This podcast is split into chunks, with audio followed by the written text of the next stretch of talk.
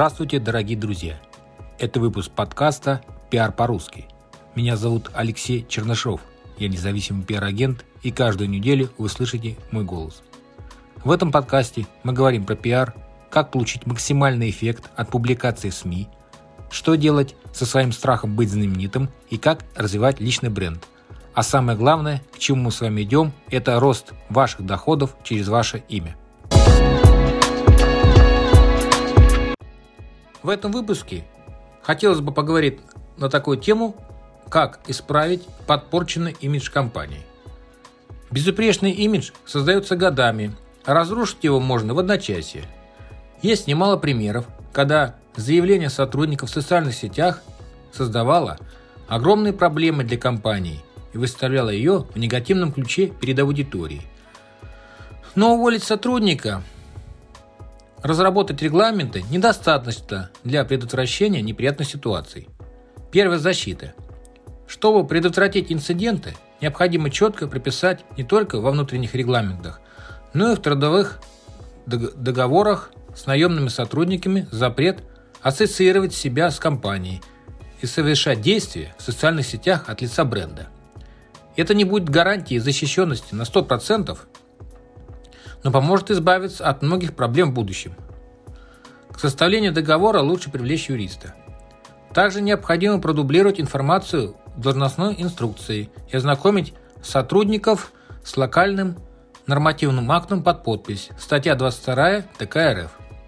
Нередко административный доступ к социальным сетям и сайту остается у сотрудников, которые уже покинули компанию и могут совершать действия, порочащие ее репутацию – Необходимо внимательно следить за тем, у кого именно есть доступ к корпоративным ресурсам.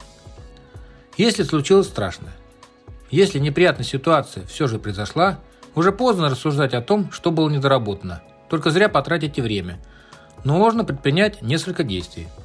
Если история вылилась в СМИ, то никогда не обманывайте журналистам. Если сказать нечего, лучше воздержитесь от каких-либо комментариев. Необдуманные и случайные высказывания – могут проявляться неожиданным образом. И непонятно, что э, в итоге, чем в итоге это обернется. Поэтому подготовьте ответы заранее. Для клиентов напишите письма, обратитесь к ним на сайте или в социальных сетях. Прокомментируйте сложившуюся ситуацию, объясните причину, а также последующие шаги для исправления ошибки и ее предотвращения в будущем. Позаботьтесь о том, чтобы выдача поисковых систем Яндекса и Гугла очистилась от негативных отзывов о компании. На, пла- э, на площадках-отзывиках публикации можно обжаловать. На все отзывы реагируйте, пусть это будет даже формальный ответ, но он должен быть. Выпустите серию публикаций в, э, о компании в СМИ, чтобы весь негатив переместился на вторую, третью страницу выдачи.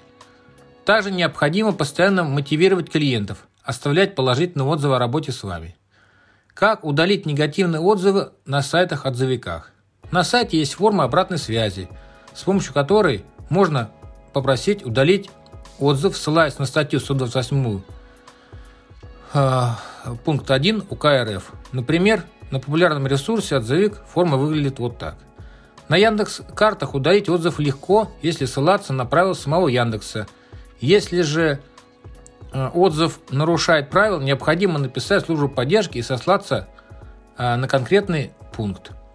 Чтобы мотивировать клиентов оставлять положительные отзывы после оказания услуги, присылайте ссылки на ресурсы для оставления отзыва, а также используйте систему акций и скидок. Об этом необходимо указать в социальных сетях и на сайте компании. Улучшайте коммуникацию с подписчиками в, со- в социальных сетях. Хороший социальный капитал поможет исправить неприятную историю и станет той спасительной соломинкой, за которую надо ухватиться. Чтобы подписчики были более лояльны, рекомендую использовать геймификацию, проводить опросы, викторины, розыгрыши, социальные акции, сделать полезного бота в Telegram, приложение для Apple Store и Google Play. Итак, дорогие друзья, благодарю вас за внимание. С вами был независимый пиар-агент Алексей Чернышов. Услышимся в следующих подкастах.